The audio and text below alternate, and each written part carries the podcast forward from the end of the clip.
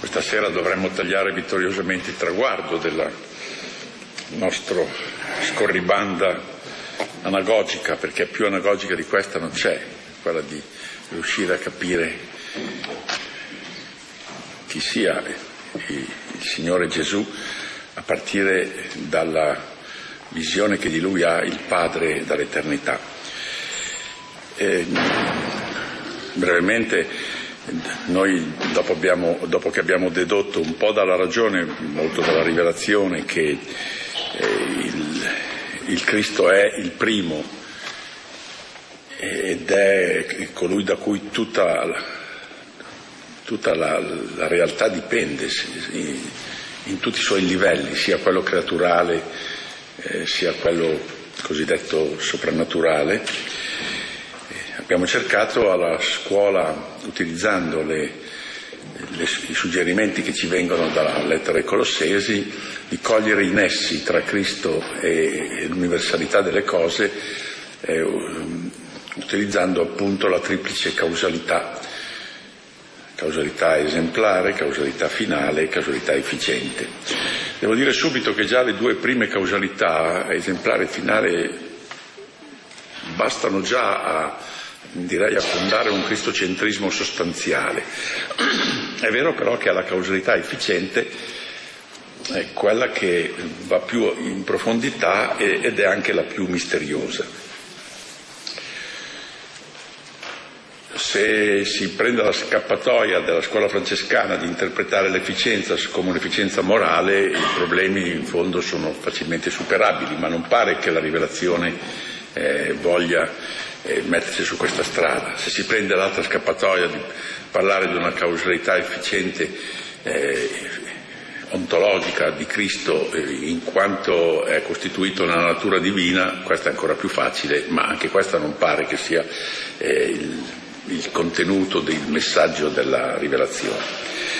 Se invece si prende eh, no, quello che la rivelazione sembra dire, cioè che Gesù Cristo, proprio il, il Cristo che ha versato il suo sangue per noi, il Cristo uomo, è all'origine, sia pure in un modo subalterno, di tutto l'essere, beh, qui allora andiamo a finire nei guai. Il guaio più evidente è che, ma com'è possibile che, che sia eh, il principio di tutto l'essere dall'inizio del mondo se lui è nato a un certo momento della storia? E, e qui nasce il problema, che è già prima ancora un problema esegetico, della preesistenza di Cristo. Ho citato qualche esempio di esegeta che non ha nessuna difficoltà ad asserire una preesistenza di Cristo, ma direi cavandosela con il programma tipico degli esegeti, che è quello di dire quello che pensano gli autori sacri, ma non di dire le cose come stanno in sé, e quindi non, non risolvono il problema. Ma noi che non abbiamo la fortuna di essere soltanto esegeti dobbiamo pur dare una risposta a questo problema, come stanno le cose in sé. Effettivamente qui sembra, sembra quasi insolubile questo enigma. Io mh, proporrei, e mi pare che eravamo arrivati qui, a sciogliere, a tentare di sciogliere questo enigma, una rivisitazione, una rimeditazione del mistero dell'ascensione di Gesù al cielo, che tra l'altro, almeno nel testo della lettera agli Ebrei, è presentato un po' come il mistero centrale e risolutivo di tutto. Che cos'è l'ascensione di Gesù al cielo? È l'evento sorprendente del passaggio di un uomo, di un uomo, dalla condizione temporale alla condizione di reale, arcana ma reale partecipazione all'eternità di Dio. Questo passaggio non può che stupirci, è evidente che qui non siamo eh, più nel contesto eh, di quella che potrebbe essere la pura logica naturale. Questo evento eccede l'intelligenza umana, che da sola non arriverebbe neppure a pensare la possibilità. Però è la chiave per una comprensione di Cristo, capo, primogenito, principio, che non sia minimizzante e riproduca tutto ciò che la rivelazione ci dice, sia pure magari utilizzando delle categorie per poterci spiegare che non sono direttamente bibliche, Ma del resto noi abbiamo già avuto una controprova nella storia della dottrina cristiana, che per poter risolvere la, la crisi ariana hanno dovuto utilizzare una categoria che direttamente non è biblica, quella della consostanzialità, della homoousios. Finché restavano ai puri dati biblici non riuscivano a, a risolvere il problema con gli ariani. Eh, data una frase, gli ariani ne, ne opponevano un'altra, insomma, no? È vero che è detto che tu sei mio Signore e mio Dio, però è anche detto il Padre è maggiore di me. Eh, quindi, no, è così, non, eh, eh, la, la bandiera dell'ortodossia è stato una, una, un aggettivo non biblico, homoousios. E io credo che anche qui siamo un po' in una situazione analoga. Penso che a illuminare questo passaggio di Gesù di Nazaret da questo mondo al Padre, per usare l'espressione di San Giovanni, e quindi il passaggio dalla temporalità all'eterno, il pensiero cristiano dovrà riflettere molto di più di quanto non abbia fatto finora sui rapporti che intercorrono fra il tempo e l'eternità. Io però non voglio approfondire, direi, l'indagine su, su questi rapporti, che sarebbero abbastanza decisivi, ma ci porterebbero un po' molto, molto distante, nella, eh, molto al di fuori del tempo che abbiamo a disposizione. Ai fini del nostro discorso basterà dire che se non ci dimentichiamo che l'atto creativo di Dio è fuori del tempo, ovviamente, fuori del tempo si colloca anche Cristo, che raggiunge eh, la fonte divina che sta alla destra del Padre. E allora niente ci vieta di pensare che il risorto entrato nell'eternità sia stato fatto partecipe dell'attività a destra di Dio, che è in sé eterna, anche se è temporale nei suoi effetti. Allora si dovrebbe arrivare a capire che l'azione creatrice costantemente in atto passa attraverso il Figlio di Dio crocifisso e glorificato. Cioè, se ci si mette nei, nei, nei panni di Dio, la cosa è abbastanza semplice. Dio è, è dell'eternità, no? Allora la, il primo che incontra l'azione creatrice è il Cristo.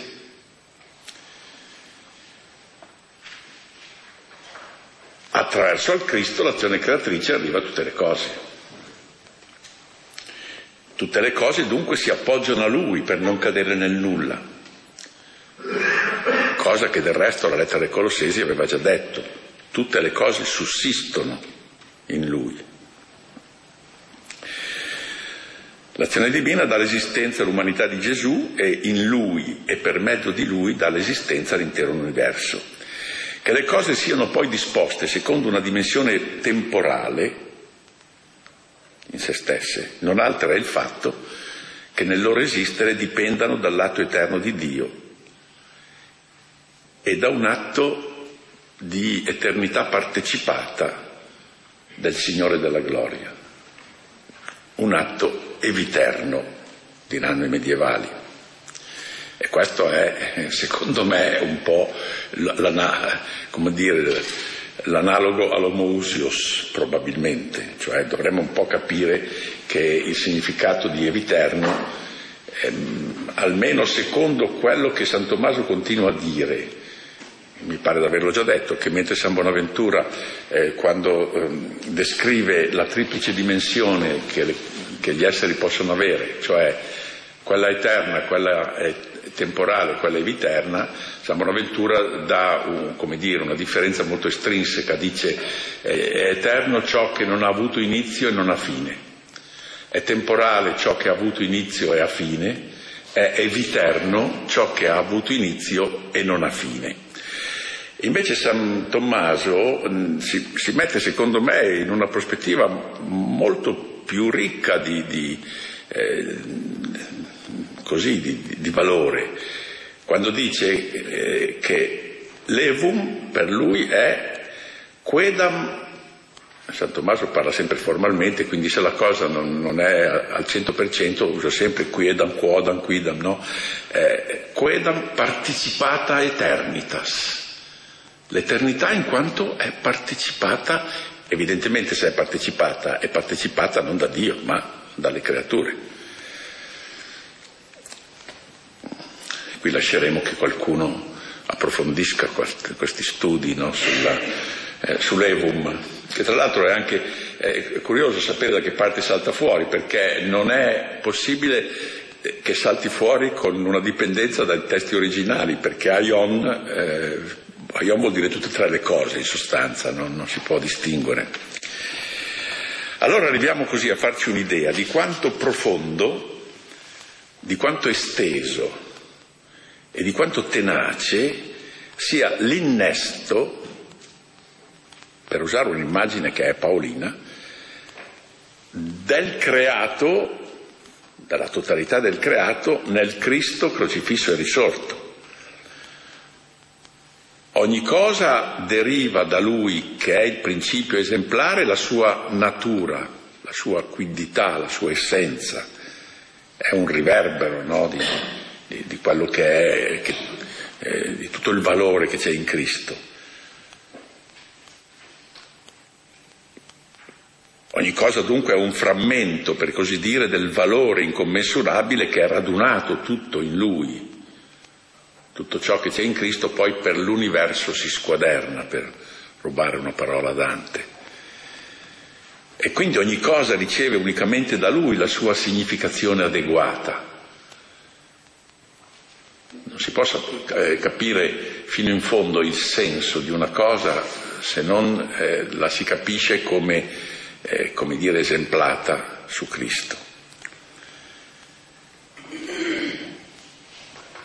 Noi tutti siamo frutto di un atto d'amore di Cristo, un atto d'amore che misteriosamente umanizza l'ineffabile atto d'amore del Padre che è alla sorgente di ogni creatura.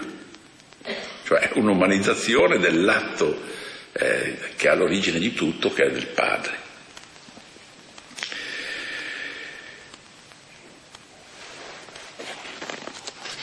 Questo non solo, io ho citato la derivazione del valore attraverso la esemplarità, ma più ancora ogni cosa deriva la sua stessa esistenza da Lui che è principio efficiente. Quindi direi la, è proprio la totalità, noi vediamo che siamo, siamo co- connessi totalmente per quello che siamo e perché esistiamo. Naturalmente, per questo non ci stancheremo mai di ripetere, che eh, la causalità attribuibile a Cristo è nettamente subordinata a quella divina e non mette in discussione la finitezza ontologica della natura umana di Cristo, perché anche la natura umana di Cristo è ontologicamente finita.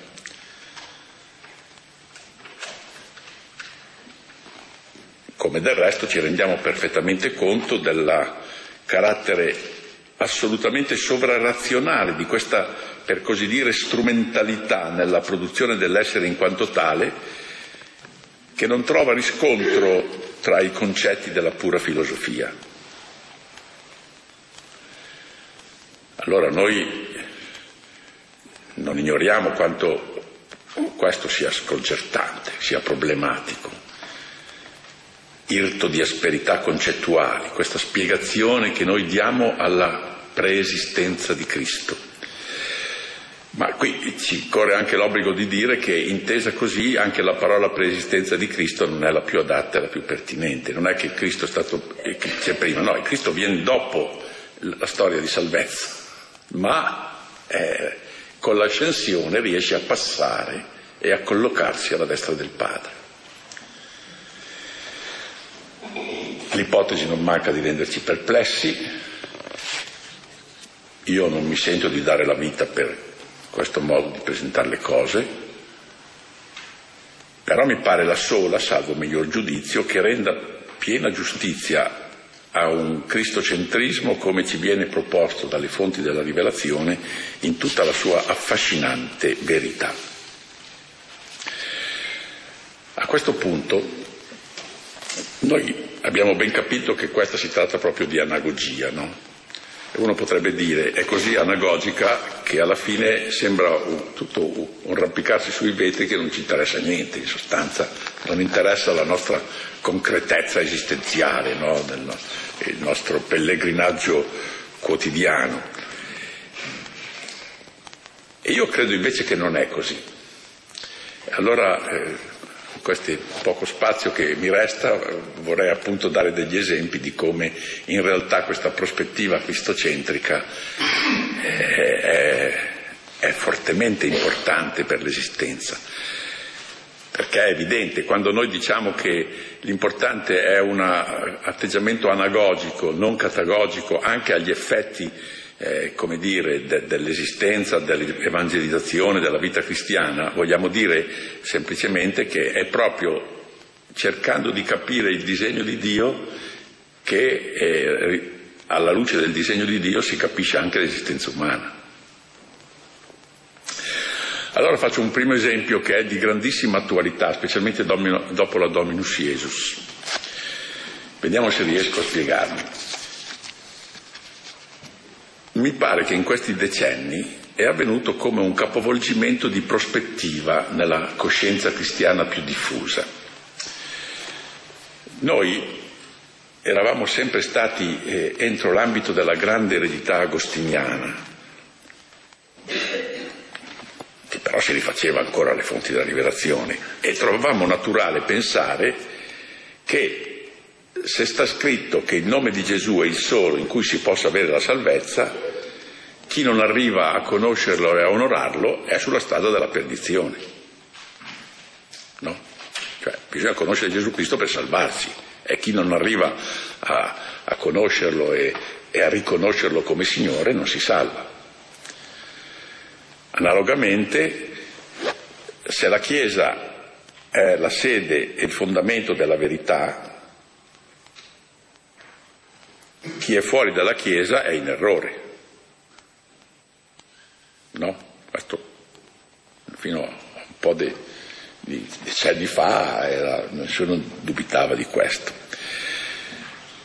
Se la redenzione di Cristo è necessaria per riscattare l'uomo dalla sua miseria, chi non si lascia raggiungere dalla redenzione di Cristo rimane in uno stato di decadimento morale, dove è difficile operare il bene, anzi dove l'eredità agostiniana diceva dove è impossibile operare il bene.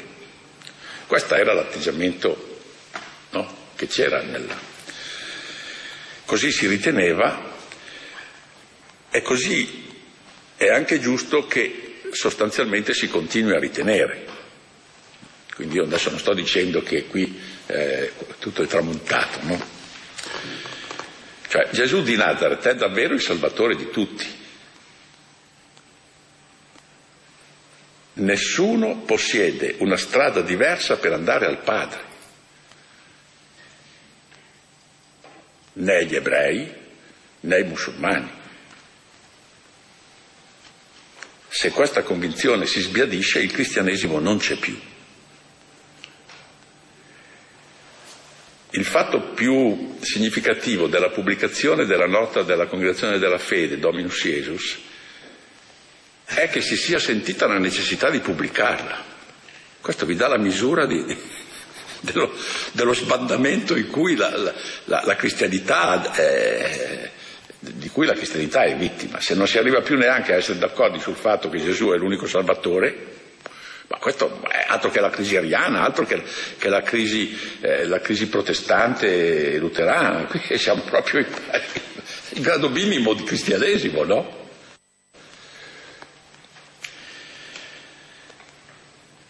Però è vero anche che noi sentiamo oggi delle parole che suonano diverse.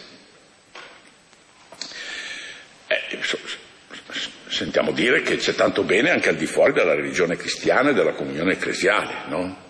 Eh, cioè mica, le persone non sono solo dentro nella Chiesa, non sono solo quelle che riconoscono eh, Gesù Cristo come l'unico Salvatore. Ogni uomo che è in buona fede è perciò stesso amico di Dio, quindi le sue azioni sono già degne di premio, a prescindere dalla fede in Cristo, dall'appartenenza ecclesiale, già lo arricchiscono spiritualmente. Le sue opinioni filosofiche e religiose, quali che siano, gli sono già di viatico per camminare sulla retta via. Noi le sentiamo queste cose, ma si sentono dire anche dei... dei degli insegnanti che dicono che non bisogna mica tentare di convertire i musulmani, bisogna dire ai musulmani di essere dei buoni musulmani. Questa è la loro strada della salvezza. Ma allora come la mettiamo con Gesù Cristo, che è il Salvatore necessario? Allora Gesù Cristo diventa superfluo, almeno per la più parte dell'umanità. Arriveremo a una conclusione di questo genere: Gesù Cristo è il Salvatore soltanto per i cristiani, e gli altri si salvano in, al di fuori di Cristo, al di fuori della Chiesa, no? La Chiesa sarebbe un sussidio facoltativo di qualche utilità per alcuni, e un percorso facoltativo sarebbe la vita cristiana. Perciò è mica necessario convertirsi al cristianesimo, e difatti nessuno si converte più.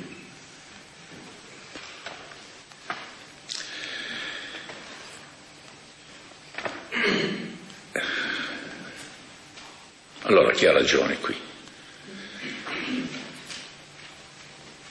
Se voi eh, siete stati attenti a quello che si è detto dopo la pubblicazione della Dominus Iesus, eh, era uno spasso, perché quando eh, si fermava l'attenzione su Gesù Cristo l'unico Salvatore, allora era accusata la nota di chiusura, di intolleranza, di, di, no, era preconciliare, come anche Gesù Cristo è preconciliare, se per quello, no? Eh, non, non, eh, se invece l'attenzione era sul fatto che eh, no, però anche gli altri si salvano, perché c'è dentro anche quello, che anche gli altri si possono salvare, allora vuol dire che... Beh, è per modo di dire che la nota si è messa, è, è per ragioni politiche, tra virgolette, insomma, per cercare di tenere in piedi la baracca cristiana, ma non è che ci fossero delle ragioni decisive. Io credo che nella cristianità non c'è oggi questione più grave e pungente di questa. Dobbiamo continuare a credere nel valore unico e indispensabile della croce e della Pasqua, anche a costo di passare per uomini dalle idee ristrette e dall'animo incapace di comprensione? O dobbiamo invece essere aperti su quanto di buono, di bello, di vero incontriamo nel mondo extracristiano, rinunciando così in pratica a ritenere Cristo l'unico Maestro, l'unico Salvatore, l'unico Signore? E in realtà io non ho, non ho trovato che, che questa questione sia stata adeguatamente sciolta. Perché? Perché c'è un solo modo, ed è il cristocentrismo. Eh, il cristocentrismo nessuno lo prende sul serio, e dopo per forza vanno fin nei guai, no? Siamo in pochi a prenderlo sul serio, tolto me, tolto voi, difficile, perché intorno c'è pochissimi, insomma, siamo, siamo un gruppo ristretto. C'è un solo modo di scampare da ambedue questi baratri, che sono baratri, ed è di capire che i valori, dovunque si trovino, sono sempre suscitati da Cristo. Quindi non si deroga al principio che Gesù Cristo è l'unica fonte della salvezza. E ma non lo sanno, ma cosa vuol dire? Però oggettivamente eh, loro... Loro hanno dei, chi ha dei valori autentici ha un'equale partecipazione alla ricchezza di Cristo, e se non lo sa, e non lo sa, sarebbe meglio che lo sapesse, bisogna dirglielo, ma presa poco come i, gli uomini cadevano dagli alberi anche quando non conoscevano la legge di gravità. Perché cadevano? Ma, se, ma scusa, non, Newton non ha ancora detto la legge di gravità, come mai cadevano? Cadevano perché oggettivamente questa legge era inserita nel, nell'ordine delle cose.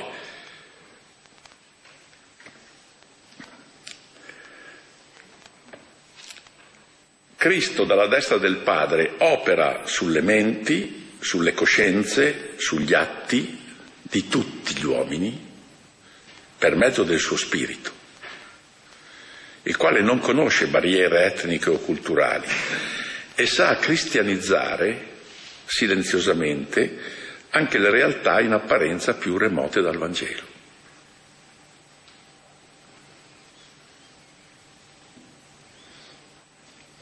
E qui sono obbligato a citare per l'ennesima volta quello che dice San Tommaso, prendendolo dallo pseudo Ambrogio: ogni verità da chiunque sia detta viene dallo Spirito Santo. Quindi non è che eh, se io devo ritenere che al di fuori del cristianesimo ci sia qualcosa di vero, faccio una deroga a Cristo. No, semplicemente devo riconoscere che anche questa viene attraverso lo Spirito di Cristo, viene da Cristo. Anzi, San Tommaso pare che, eh, ma è un testo inedito, che non dice solo omne verum a quocunque dicatur, ma anche omne verum et omne bonum a quocunque fiat a Spiritu Santo est. In altre parole, soltanto nel cristocentrismo si può superare correttamente l'antinomia tra l'irrinunciabile identità del cristianesimo, tutto fondato su Cristo, unico Salvatore, e la volontà di un aperturismo irenico, che è un, una cosa che non solo oggi è di moda, ma che è giusta anche, cioè è, è vero che la volontà salvifica universale di Dio evidentemente riesce a raggiungere anche quelli che sociologicamente, geograficamente non appartengono alla Chiesa Cattolica e all'area cristiana. Come fa a raggiungerlo? Ma lo raggiunge perché Cristo dalla destra del Padre ha la stessa estensione di influenza che ha il, il Padre attraverso lo Spirito. E questo comporta tutta una serie di, di, di, di prospettive, no?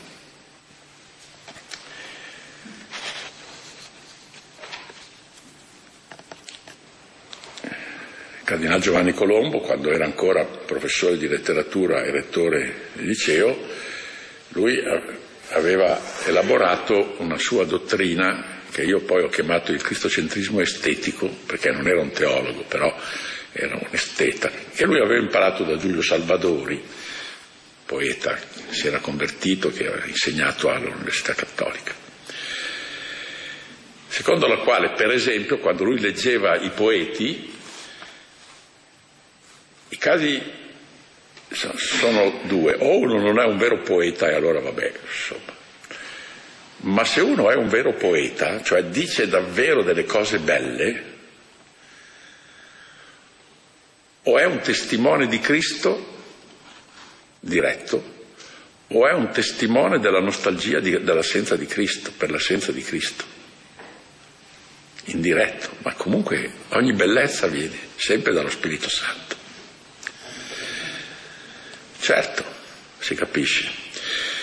E rimase famoso perché lui ha esemplificato questa dottrina commentando la poesia Alla sua donna di Leopardi. Sarebbe interessante leggerla qui. Leopardi in questa poesia è tutto un canto d'amore a una, questa donna ideale che non esiste, dice lui. Ma che bella, ha tutte le perfezioni, ma non c'è. No? E lui è innamorato di questa donna, no? Ma non c'è. E Giovanni Colombo diceva, no, lui credeva che non c'era, invece c'è, ed è Cristo. La natura umana di Cristo è proprio questa sintesi di ogni bellezza. E quindi questa poesia è un inno a Cristo inconsapevole, ma reale. Bel risultato che tra i suoi alunni c'era il seminarista Luigi Giussani, che era sempre molto eh, immediato nel tirare le conseguenze, che il giorno dopo eh, si ferma in cappella a fare il ringraziamento eh, della comunione con le poesie del Leopardi, no? Suscitando un grande scandalo e un, e un grande allarme nel rettore, perché dice: se adesso vanno in giro a dire che io suggerisco questi libri di pietà, sto fresco, insomma, no?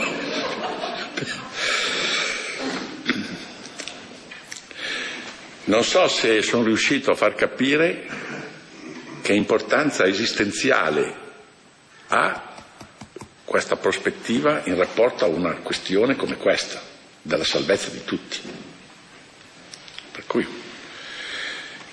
noi non abbiamo nessuna difficoltà a dire che tutti possono raggiungere la salvezza, ma non al di fuori di Cristo.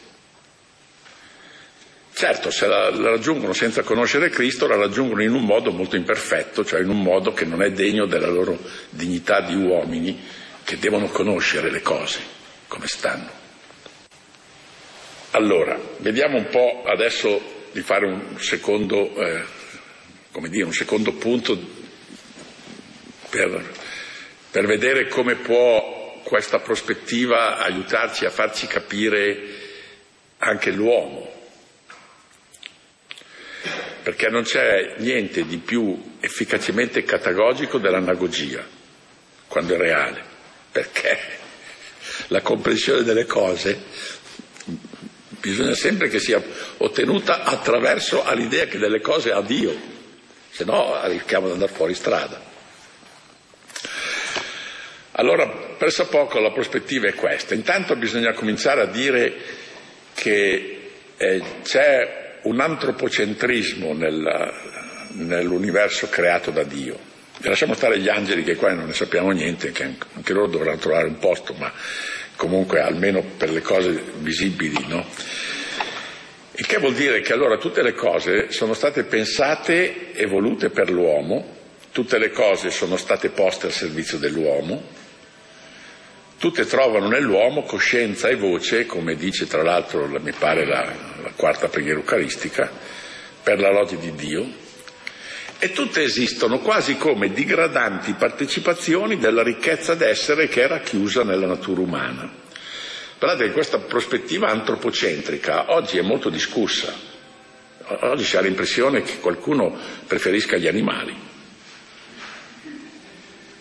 Mi pare che c'è stato uno che ha detto che è un, un vero guaio che, che, che è comparsa la razza umana sulla terra, perché ha sbilanciato tutto, insomma. La cosa migliore sarebbe che toglierla tutta in modo tale che, in modo tale che cosa? Che cosa servono le altre cose?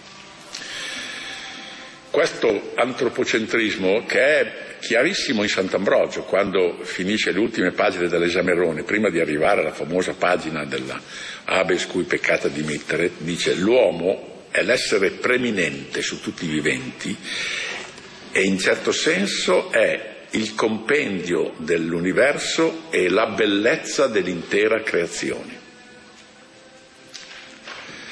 Questo è molto importante, perché questo è un capovolgimento. Noi qualche volta siamo stati pensati che l'uomo che mangia compie un'azione animalesca, perché la compie anche il bue e il maiale. No, è il bue e il maiale che compiono un'azione umana mangiando, perché è l'essere che è stato pensato è l'uomo.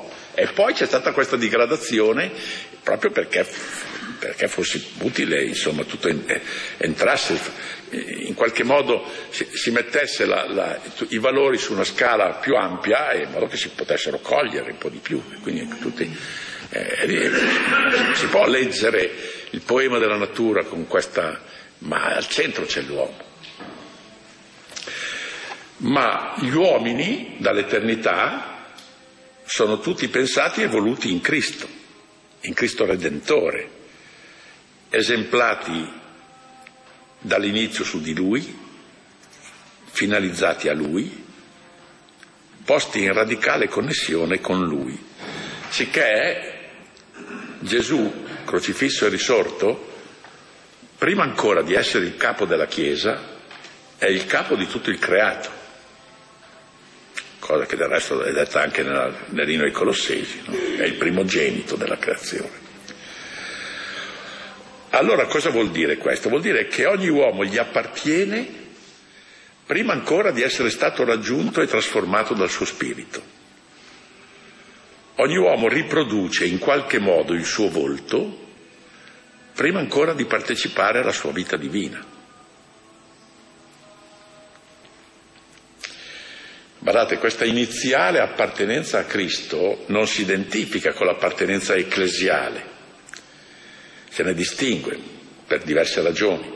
Se ne distingue perché è originaria, il suo inizio coincide con l'inizio stesso dell'esistenza, non ha bisogno che ci sia un atto del singolo della comunità per sussistere, non ha bisogno del battesimo per sussistere, è previo al battesimo.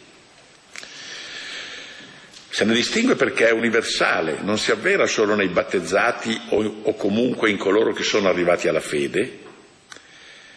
Se ne distingue perché è incancellabile, tanto che neppure il comportamento ribelle dell'uomo può far sì che egli non sia più quello che nella verità intima del suo essere è, cioè l'immagine del Signore, sia pure magari un'immagine sbiadita o addirittura deturpata, ma resta sempre un'immagine del Signore.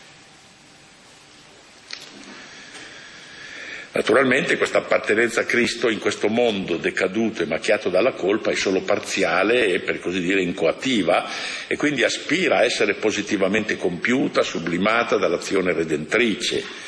È come l'abbozzo di un quadro che reclama ontologicamente di essere rifinito, perché possa esprimere chiaramente quello che è e divenire un capolavoro.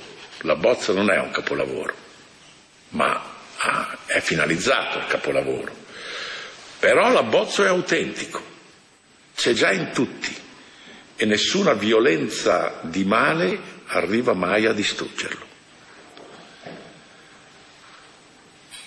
Questo cosa vuol dire? Vuol dire che ogni uomo nasce quindi già col marchio indelebile del suo Signore impresso nelle profondità del suo essere.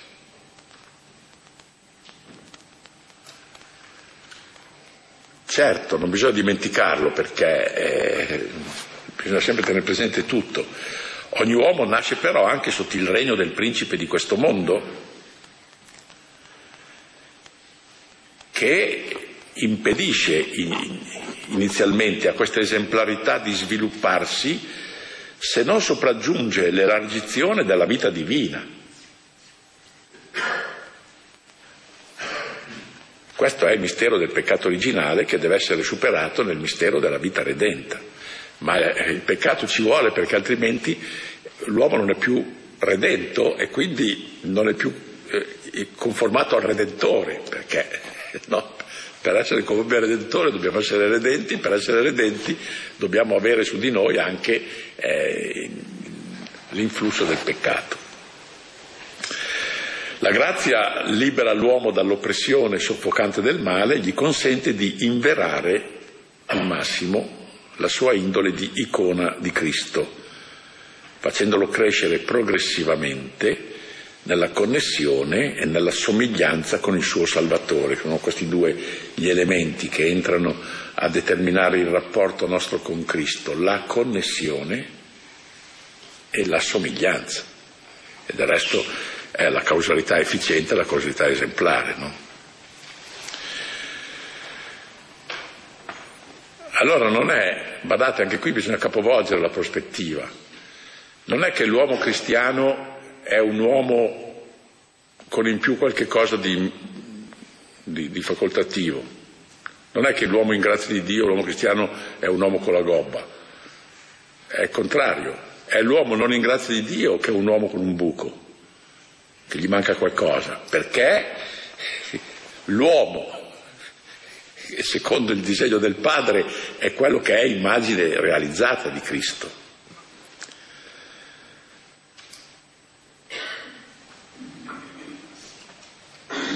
L'uomo che senza la grazia è meno uomo, questo è, è, è contro tutta la mentalità dominante, no? La mentalità dominante dice Eh, ma io non ho fede perché ma a, me, eh, a me non è capitato di avere la fede, no? Cioè pensano alla fede come la scarlatina, come uno dice io non, io non, non ho fatto la scarlatina, no? Ma cosa c'entra? Non è così, è che questo è dentro nella natura umana concreta, cioè come è stata voluta in concreto dal disegno del Padre. E quindi significa che l'uomo che vive di grazia non è l'uomo deformato da una ideologia, che quindi eh, per, per avere l'uomo allo stato puro bisogna tirargli via la grazia, la fede, la speranza, la carità. È il contrario. La grazia, come la fede, la speranza, la carità, umanizza totalmente l'uomo, cioè lo fa diventare più uomo secondo il disegno. Cioè raggiunge in pienezza la sua nativa e indistruttibile natura di immagine, che vuol diventare, che deve diventare sempre più immagine somigliante. Però l'immagine c'è già inizialmente in tutti, dove si vede che questa è, è, è l'apertura massima che si può avere, no? Quindi quando mi accusano di essere così molto ristretto, molto, no, c'è nessuno che è più largo di me, dico che no, no. Questa è la ragione, badate, perché nel cristianesimo non c'è il precetto di amare il credente, di amare il fratello musulmano. Questo non è il cristianesimo, ma quello di amare il prossimo. E poi la, la, la specificazione, la chiarificazione è che il prossimo è anche colui che è spiritualmente lontano e diverso. Perché è prossimo? Perché come me lui ha la stessa immagine di Cristo. E la parabola del Samaritano chiarisce bene che il prossimo è anche il lontano.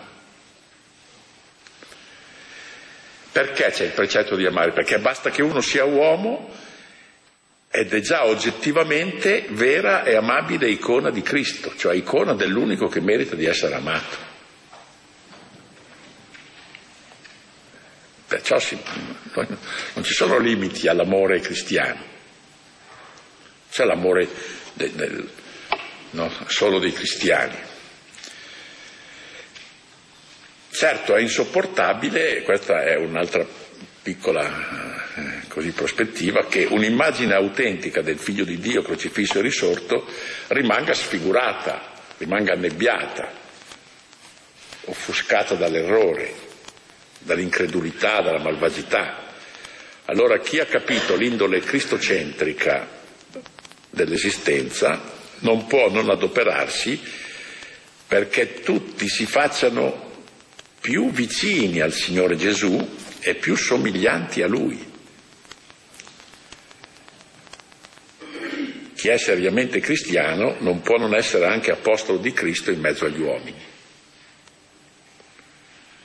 Non ci può essere un amore del prossimo che non abbia, nella sua forma più intensa e anche preliminare, iniziale, eh, il desiderio di rifinire l'immagine di Cristo.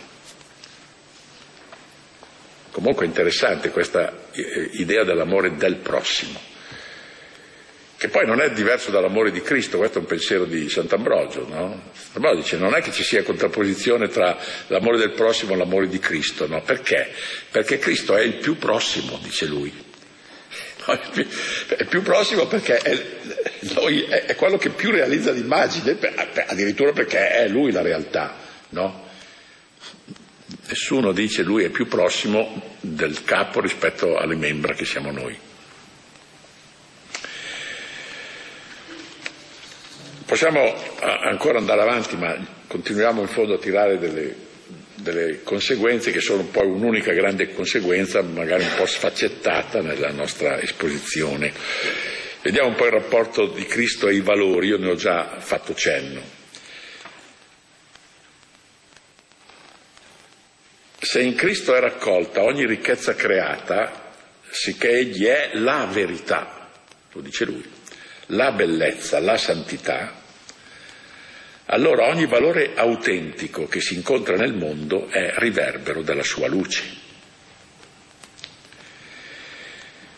Quindi ogni vero valore è nativamente cristiano e come tale va apprezzato dovunque si trovi.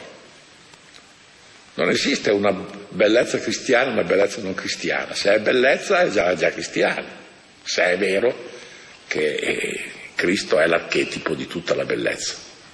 Non esiste una verità cristiana e una verità non cristiana, no. Esiste la verità e la falsità, no? C'è una verità cristiana, non so, una verità radicale, una verità marxista, no. Ci possono essere degli elementi di verità, ma allora è già una verità cristiana, sia pure in sistemi ideologici non cristiani. Nella natura e nella storia, nella ricerca e nell'invenzione, nell'espressione dell'arte e nella contemplazione, tutto il vero, il bello, il bene che ci è dato incontrare, se veramente si tratta di vero, di bello, di bene, si irradia oggettivamente dal Verbo incarnato, che senza sminuirsi si dona continuamente e si manifesta in ogni angolo dove c'è una creatura di Dio. Quindi tutto il vero, il giusto e il bello anche. Allora capite perché il Cardinale Lercaro, che era un, un grande catecheta della verità cristiana, però era anche um, così affascinato dalla bellezza, al punto che la raccolta che ci lascia di, di opere d'arte è una cosa incredibile. E capite allora perché l'Istituto Veritatis Splendor non sente come qualche cosa di estraneo il fatto di ospitare una raccolta di opere belle, perché siamo sempre lì. Siamo sempre alla riduzione unificante dell'origine di tutto da Cristo. Allora, nella vita comune, anche negli uomini che sembrano lontani, rispettare, onorare, amare i valori, qualsivoglia forma abbiano assunto, purché siano dei valori, non dei non valori. Se il cuore è puro, può essere un modo inconsapevole ma reale di andare a Cristo e di incontrarsi con Lui. Quindi il ricercatore della verità è un ricercatore di Cristo, anche se lui non lo mette in conto esplicitamente. L'artista che insegue il suo ideale di bellezza insegue Cristo. Bellezza tanto antica e tanto nuova, come dice Sant'Agostino. E questo è molto bello, questo vuol dire che tutti in qualche modo, insomma, sono già dentro nella strada della salvezza, no? Se, ma badate, io non dico che tutti, tutti se, non se cercano dei non valori, eh, è evidente, o delle non verità. Però è anche vero che chi possiede esplicitamente Cristo nell'atto di fede, conoscendo la fonte, il vertice, la somma di ogni verità, di ogni bellezza, di ogni giustizia, è costituito in una condizione privilegiata anche agli effetti di cogliere i valori con maggior profondità e pienezza di quanto non possono fare coloro che ancora non sono arrivati alla conoscenza esplicita del Signore dell'universo. Cioè, se chi non ha fede solo perché ricerca la verità, la bellezza, la giustizia, già in qualche modo eh, si avvicina a Cristo, chi ha la fortuna di contemplare esplicitamente Cristo riesce a capire meglio la, la verità, la bellezza degli altri, perfino di quelli che sono stati gli strumenti di produzione. Perciò la lettura della Sodonna di Giovanni Colombo capiva la poesia meglio del Leopardi. Ma come fa a capire il meglio dell'Europa? Eh, perché avendo la fonte eh, capisce anche quello che nel Leopardi era tutto implicito e confuso.